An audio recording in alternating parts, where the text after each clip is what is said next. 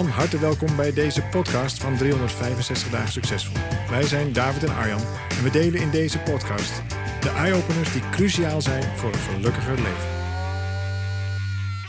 Hoe is de relatie met je vader van invloed op je liefdesleven? Dat is het uh, thema waar we het in deze podcast over gaan hebben. David, zin in? Zeker, van harte welkom. En uh, zoals iedere week ook weer deze week een overdenking of een dilemma. Ja, en als je er nou enthousiast over bent over die podcast, deel hem dan alsjeblieft op je social media of geef er een likeje aan of zorg even dat andere mensen hem ook te, te horen krijgen. Want we zijn natuurlijk op een missie om van Nederland het gelukkigste land van de wereld te maken.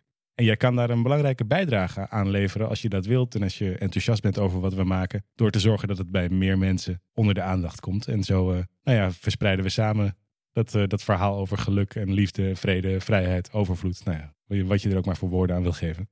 En dan deze week over hoe je ouders en specifiek dan vandaag je vader je liefdesleven beïnvloedt. Dat is ja. ook wat.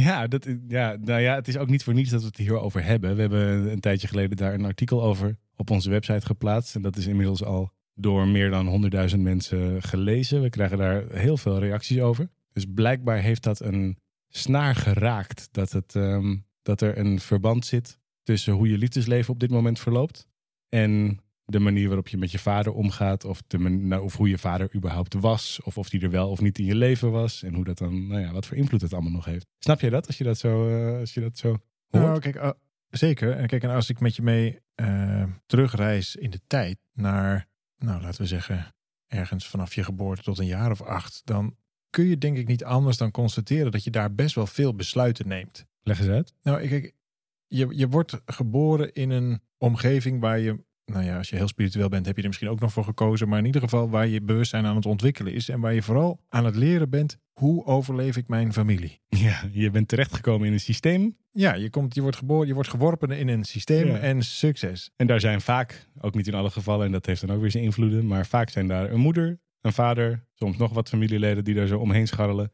En dat vormt natuurlijk aan het begin niet alleen uh, emotioneel, denk ik, je, uh, je, jezelf, je karakter, maar ook mm. wat je wel en niet belangrijk vindt, uh, waar je wel en niet bang voor bent, waar je wel en niet van houdt. Daar heeft het in ieder geval veel invloed op. Niet de enige invloed, denk ik, maar wel een belangrijke. Maar ik denk dat het zelfs fysiek iets verandert, omdat juist in het begin van je leven je hersenen nog tot op zekere leeftijd vorm krijgen. En dat de dingen die daarin gewoon zijn of die daarin herhalend zijn, vaak terugkomen. Dat worden in je hersenen ook daadwerkelijk meetbaar verbindingen. Waar dus op het moment dat je bijvoorbeeld gewend bent dat je op een bepaalde manier aan tafel zit met elkaar of zo. Of dat je een bepaalde op zondagochtend met elkaar een ritueel hebt, of ik noem maar iets. Uh, of dat je op een bepaalde manier reageert als er iets fout gaat of als je ruzie maakt. Dan wordt er in je hoofd, wordt dat ook daadwerkelijk een paadje aangelegd. Waardoor makkelijker die verschillende hersendelen met elkaar communiceren. En de volgende keer, of later in je leven, als je in zo'n vergelijkbare situatie terechtkomt, vorm je dus weer dat paadje wat je misschien wel op tweejarige leeftijd of zo hebt aangelegd. Ja, je bent geworpen in dat systeem. Daar heb je jezelf in uh, nou ja, staande te houden. Je hebt je daarop aan te passen. Het gaat natuurlijk heel vaak niet over jou, niet hoe jij de dingen wil, maar vooral hoe ze gaan. En dan daarbinnen probeer je daar het beste van te maken. Zoals, Zoals iedereen dat doet eigenlijk. Ik denk dat iedereen dat uh, wel zo moet doen. Ja, ja. En ik moet eerst nog tegenkomen bij wie dat ook allemaal helemaal glad, keurig, feilloos zo plaatsvond. Er, er is altijd wel onverwachte wending. Er is altijd wel gedoe. Er is altijd wel. En ook, ook gelukkig ook in heel veel gevallen een hoop liefde natuurlijk. Maar je hebt in ieder geval een situatie waar je je toe te verhouden hebt. En ja. wat doe je dan in die eerste, um, nou ja, tien jaar of zo? Is een heel belangrijk deel van je basisscript schrijven. Ja. En dus op het moment dat jij hebt geleerd van, nou, ik moet gewoon uh, mijn mond houden en mijn bord leeg eten. Dan heb je dat ergens dusdanig opgeslagen volgens die, die padentheorie van jou. Dat je dat later eigenlijk automatisch gaat doen. Je automatiseert een aantal van die dingen. En daarom is het zo belangrijk om eens goed te kijken naar die eerste verhoudingen. Hoe, hoe verhield jij je tot je vader bijvoorbeeld, even Ja. in, in dit specifieke voorbeeld? Hoe, hoe is dat systemisch gezien geregeld? Was je er bijvoorbeeld bang voor of keek je er enorm tegen op? Ja. Het maakt ook nog wel uit of je man of vrouw bent. Ja. Maar ga, ga er nou even vanuit dat je vader is eigenlijk de eerste man in je leven. Vaak wel, ja. En anders is het de eerste afwezige man, zou je ook kunnen Zeker. zeggen. Ja. Dat is de eerste grote afwezige Ja. man in Ja. je leven. En, en voor de meeste jongens is het dan iemand waar je tegenop kijkt. Hè? Je, je vader schiet de bal altijd hoger dan jij hem denkt ooit te kunnen schieten. Ja, in, ieder geval als je onder de tien bent. Ja. Als je Ja. onder het, in het kindbewustzijn. Dus Ja. dat is een, een. En ook hier weer, als het een afwezige vader is, ook daar heb je dan zo je conclusies en je emoties en je, nou ja, keuzes omheen. Ehm, en als het moment dat je vrouw bent, dan is het de eerste man in je leven waar je op die manier mee te verhouden hebt. Nou, en dan zijn er ook nog een aantal fases aan te geven. Dat is ook wel interessant als je kijkt naar eh, systeemopstellingen bijvoorbeeld, waar wij zelf veel gebruik van maken. Is dat het, als je het nou, nou ja, per- perfect doe je toch nooit, maar als je het nou een, een beetje verstandig doet, dan, dan kan het interessant zijn om als je een dochter hebt, ik heb er zelf twee, om vanaf een bepaalde leeftijd alweer wat meer ruimte te maken in het systeem. Bijvoorbeeld, mijn oudste dochter is inmiddels 18 en die wilde heel graag bij ons in bed slapen tot nou ja, laten we zeggen, nou ja, ze wilde dat altijd wel. Alleen vanaf een jaar of acht, nou, we hebben er iets langer over gedaan, maar vanaf een jaar of tien is ze heel duidelijk altijd op de eigen kamer gelegd. Ja. En daar waren wij er als vrij makkelijk in. En we hadden ook een heel enorm bed en dat was altijd heel gezellig en dat kon allemaal wel. Alleen het is op een bepaald punt ook belangrijk dat kinderen leren dat de slaapkamer niet alleen maar de plek is waar geslapen wordt, maar daar ook de liefde wordt bedreven, dat soort, dat soort dingen. En dat daar dan dus ook ruimte voor, voor wordt gemaakt. Met andere woorden, over het algemeen zijn je kinderen daar niet bij. Dat lijkt me een verstandig uitgangspunt. En, en dat je daar dus ook nou ja, iemand weer leert, in dit geval mijn oudste dochter, heb ik dat vanaf een jaar of tien geleerd, om gewoon op de eigen kamer te slapen. Nou, je kunt je ook voorstellen dat dat niet ge- geheel vanzelf ging. Zij had daar best wel zo haar eigen ideeën over en, en vond dat in eerste instantie best lastig. Maar wat ik heel duidelijk deed, was verschuiven eigenlijk in de rol om straks haar ook een gelegenheid te geven om gewoon met een leuke man Ja. eh, thuis te kunnen komen. Een, een vriend die dan ook heel duidelijk die plek mag innemen als hey, dat is nu mijn man in mijn leven. En papa is gewoon papa, maar die heeft een andere plek. Ja. En op het moment dat het nog steeds mijn liefje, mijn engeltje, mijn, mijn schatje, mijn weet ik veel wat je is, Mhm. dan is het heel moeilijk voor haar later om vanuit precies datzelfde principe, hè, vanuit al die dingen die je eigenlijk al voorgeprogrammeerd hebt. Ja, eh, mijn vader is dan, eh, in dit geval, ik ben dan de vader, de eerste man in mijn leven. En als je dat ook blijft, dus nog steeds op die plek blijft, dan is het heel moeilijk om je te verbinden met een partner. Ja, dan loop je eigenlijk als vader eh, in haar leven een beetje in de weg. Nou ja, dan blijf je op dat voetstuk. En veel, veel mannen, en veel mensen misschien ook wel, maar ik ken ook veel mannen die dat ook een hele prettige plek vinden. Een, een plek waar je een beetje geadoreerd wordt. Misschien een plek waar je vroeger in je relatie ook nog wel eens wat, wat meekreeg, maar Mm. misschien later wat minder. En dan is het heel prettig dat je, dat je een. eh, nou, ik heb een ontzettend leuke, lieve dochter. Al, al mijn kinderen zijn fantastisch, maar mijn, mijn oudste die is heel eh, complimenteus. Die vindt het heel geweldig wat ik doe. Die is, die is heel vrij van strijd daarin. Dus die Mhm. kan heel groot daar, daarin zijn. Dan moet je je voorstellen dat zij dat doet op een plek die eigenlijk naast haar staat. Op Mhm. een plek waar, wat eigenlijk de plek van de partner is op een gegeven moment. Dan, dan is het ontzettend lastig voor haar. Maar, maar vergeet niet, ook ontzettend lastig voor die vriend. Want ja, waar moet hij dan aan voldoen? Die moet minstens dat ook dan allemaal kunnen en doen enzovoort. Ja, dat kan natuurlijk helemaal niemand. Want die Nou. plek was al bezet. Zelfs als iemand het al heel goed zou kunnen, snap je? ja, en met name ook omdat het natuurlijk gaat over het beeld van haar vader, wat ze daar Exact, neerzet. En dat is Anders dan de werkelijkheid. ander- ik weet Ja. toevallig dat het anders is dan de Ja, werkelijkheid. dank je. Maar het is ook vooral dat je als kind vaak de neiging hebt om dat soort dingen te idealiseren natuurlijk. Dus dat er in zekere zin staat er een onmogelijk beeld op de plek van vader. Of op de plek van Want die bal kon namelijk niemand zo hoog schoppen. Maar het is best wel als je er, eh, want we zeggen natuurlijk wel vaker ook in die eh, opstellingen die we tijdens onze seminars doen, dat zo'n vader, jij zei het net letterlijk, vader is de eerste man of de eerste afwezige man in het leven van een kind. Daardoor symboliseert hij niet alleen vader of vaderschap, maar ook mannelijkheid. Dus het beeld wat je hebt over hoe is het om man te zijn, of hoe is het om bij een man te zijn, dat geldt in andere vormen zowel voor jongens als voor meisjes. Ehm, hoe is het om eh, in de buurt van een man te zijn, maar ook is het, hoe is het als ik mijzelf ontwikkel tot man? Dat hele idee heb je overgenomen van je vader. En als je daar nu naar kijkt bij jezelf, heb je dan eh, heb je het idee dat je daar.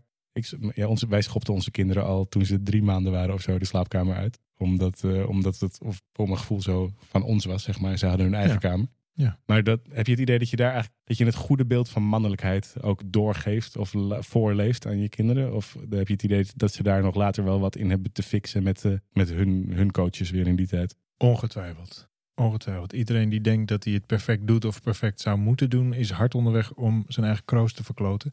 Dus dat, dat, nee, ongetwijfeld. Alleen, kijk, dit, dit heeft in hoge mate te maken met bewustzijn. Dus als je bewust bent van een positie die je inneemt, Ja. kun je ook heel bewust die plek langzaam en liefdevol. Dat ging natuurlijk ook helemaal niet vanuit een soort strijd, maar wel met een, met een bepaalde ja, eh, gedachte erachter. Mhm. Zodat mijn oudste dochter, die in die leeftijd raakte en uiteindelijk nu ja, die is eh, ruim 18 en komt inderdaad met leuke jongens thuis. Dat is, dat is wel, ik zie dat nu, dus ik vind dat dat in dat licht goed gelukt is. Ja.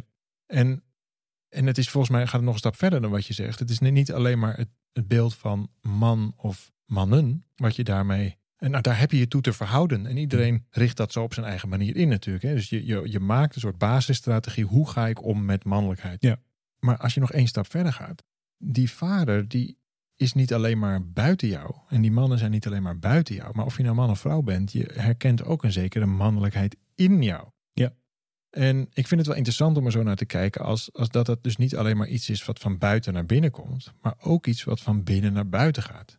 Dus op het moment dat jij allerlei strategieën rondom mannelijkheid hebt ontwikkeld, dan kun je eigenlijk ook zeggen dat dat jouw mannelijkheid is geworden. Dus hoe jij omgaat met mannelijkheid zegt iets over de mannelijkheid die jij toelaat in jezelf. Kun je me nog volgen? Ik doe mijn best. Nee, dus als, Want als je dat praktisch, hoe ziet dan bijvoorbeeld de mannelijkheid in jezelf? Stel, ik ben een, uh, ik, ik, ben een man of ik ben een vrouw. Hoe ziet dan die mannelijkheid in mezelf? Op wat voor manier komt dat dan tot uiting? Nou, kijk, je, je bent voortgekomen uit een man en een vrouw. Die zijn hoe dan ook, dit is een wetenschappelijk feit, ooit bij elkaar gekomen. Of in ieder geval het mannelijke deel en het vrouwelijke deel. Ja. Een zaadcel komt bij een eicel en dat vormt één nieuwe cel. En dus je bent voortgekomen uit het mannelijke en het vrouwelijke. Dus daarmee zit het al in jou. Ja. Nou, wat jij precies verstaat onder het mannelijke en het vrouwelijke. Ik bedoel, daar kunnen we hele ingewikkelde feministische of juist niet feministische traditionele whatever discussie over voeren. Maar dat, dat doet er allemaal niet zoveel toe. Maar er is wel zoiets als, uh, in ieder geval vind ik, voel ik een soort mannelijke energie en een vrouwelijke energie.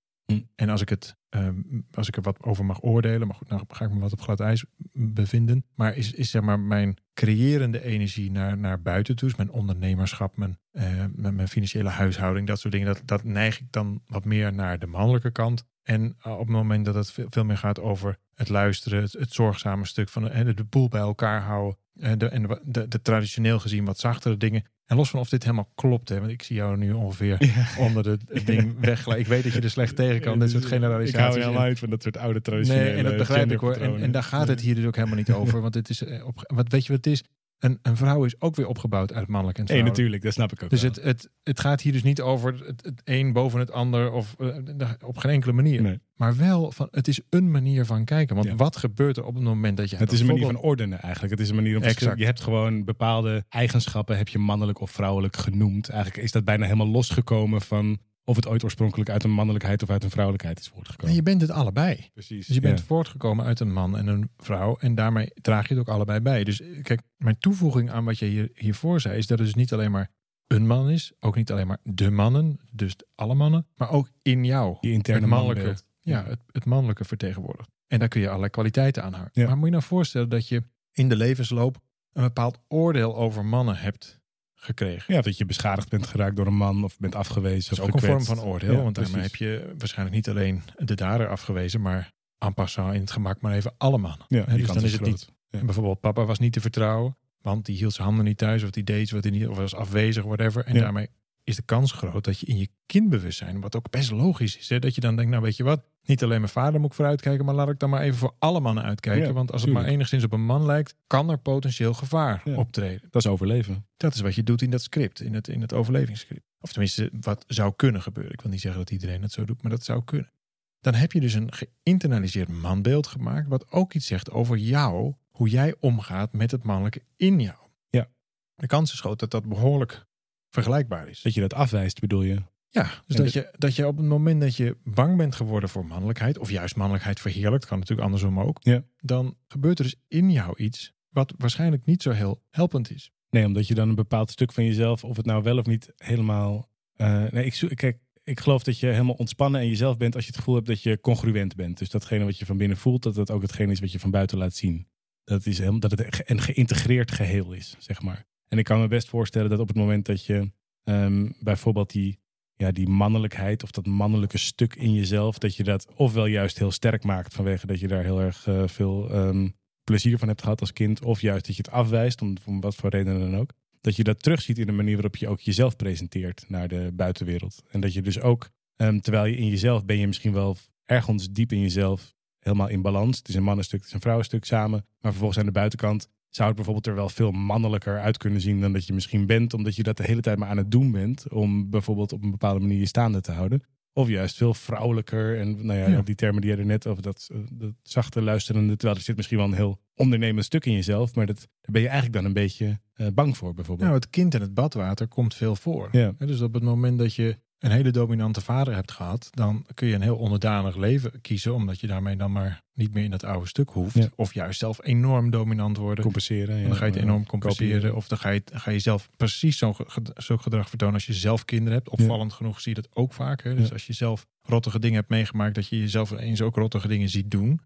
Je denkt, hé, dit wilde ik toch zo graag voorkomen. Waarom doe ik dat nou? En, en dat doe je waarschijnlijk omdat het een van de makkelijkste manieren is. Dit klinkt, klinkt eh, een beetje gek als ik het zo zeg, maar dan, dan is dat is eigenlijk een vorm van herbeleving. Want dan, dan gebeurt het weer en dan heb je op dat moment als volwassene de kans om het alsnog te veranderen. Ja. En ook hier is bewustzijn voor nodig. Op het moment dat je dat dus met een slapende bewustzijn doet, ja, dan herhaalt de geschiedenis zich gewoon. Ja, anders wordt het een soort eh, confrontatietherapie. Nou ja, kijk, alles wat je niet aanpakt zelf, wat eigenlijk aangepakt mag worden, geef je door. Ja. Dus op het moment dat je je pijn, je, je, je trauma's niet onder ogen ziet, dat daar eigenlijk met een boogje omheen loopt, geef je dat door aan je kinderen. En dan mogen zij dat vervolgens eh, proberen te handelen. En, en, en nog even een niveautje praktischer. Stel nou dat je, mm, want we hebben het over de, mm, de band met je, met je vader, wat voor invloed die heeft op je liefdesleven. Ja. Ehm, stel nou dat de band met je vader heel slecht was en met je moeder bijvoorbeeld heel goed. Je was echt een moederskindje bij moeder op Mhm. schoot en vader die was om wat voor reden dan ook, was een, een moeilijke relatie. Wat, wat voor invloed zou dat nu nog kunnen hebben in de relaties die je aangaat met anderen? Nou, ik denk dat dat per persoon heel erg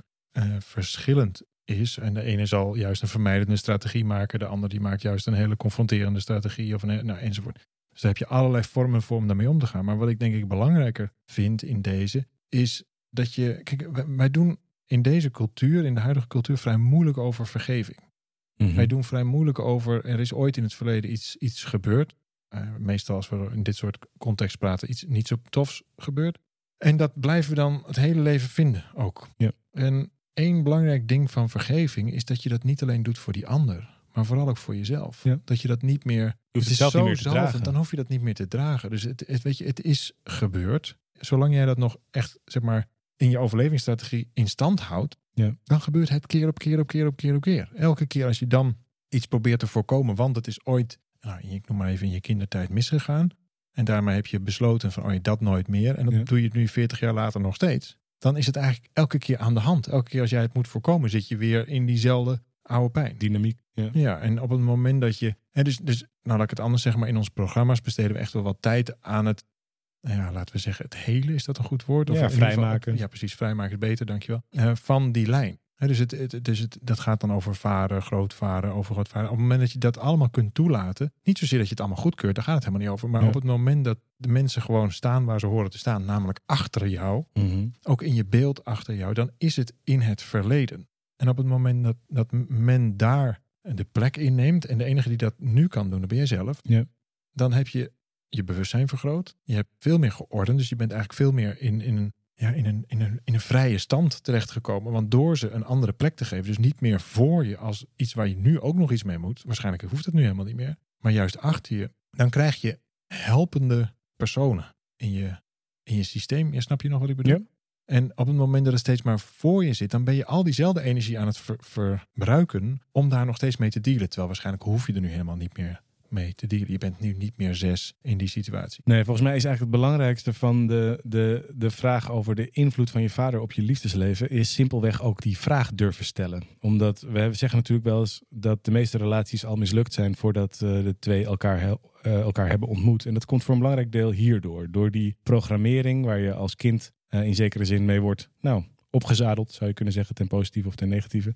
En daarmee ga je allebei die relatie in. En wat je dan vaak ziet, is dat je in die relatie een gevecht aangaat. Wat vaak niet gaat over het nu, maar vaak over in werkelijkheid thema's eh, van lang geleden. Of patronen van lang geleden. En dan is het ook heel zinloos geworden. Want dan ben je met elkaar in gevecht over iets wat je eigenlijk nu niet kunt oplossen.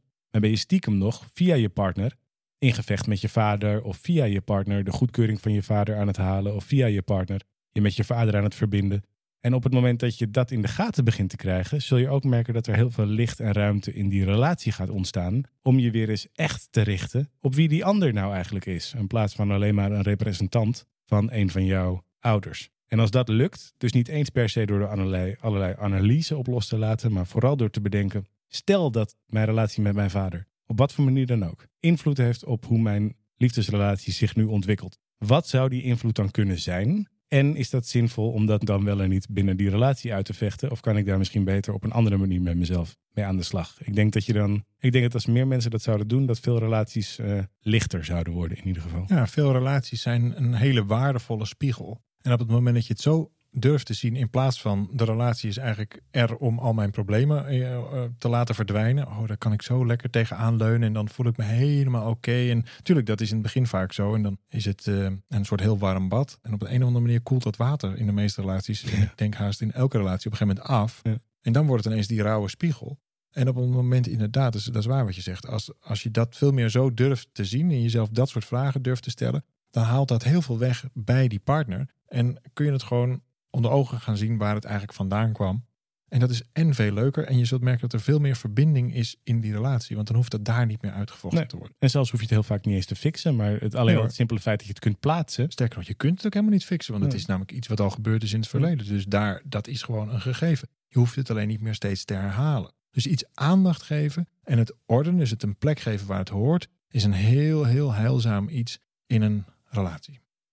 Als je hier nou meer over wil weten, of je vindt het sowieso leuk om je wat meer te verdiepen in de dingen die we maken, die we schrijven, of die we voor je opnemen, check dan eens www.365podcast.nl. Daar hebben we veel dingen voor je neergezet die eh, bijna allemaal gratis zijn, waar je meteen mee aan de slag kan. Van trainingen tot artikelen tot meer podcast. Uh, van alles en nog wat om je te helpen met de thema's in je leven. Wij vinden het ook leuk om te horen wat er in jouw leven speelt. Dus als er dingen zijn waar je graag een antwoord op wil, of waarvan je graag wil dat we er eens over kletsen met elkaar, Laat het ons alsjeblieft weten en dan um, wie weet nemen we er een podcast over op. Voor nu, veel dank voor het luisteren en volgende week zijn we er gewoon weer. Tot volgende week.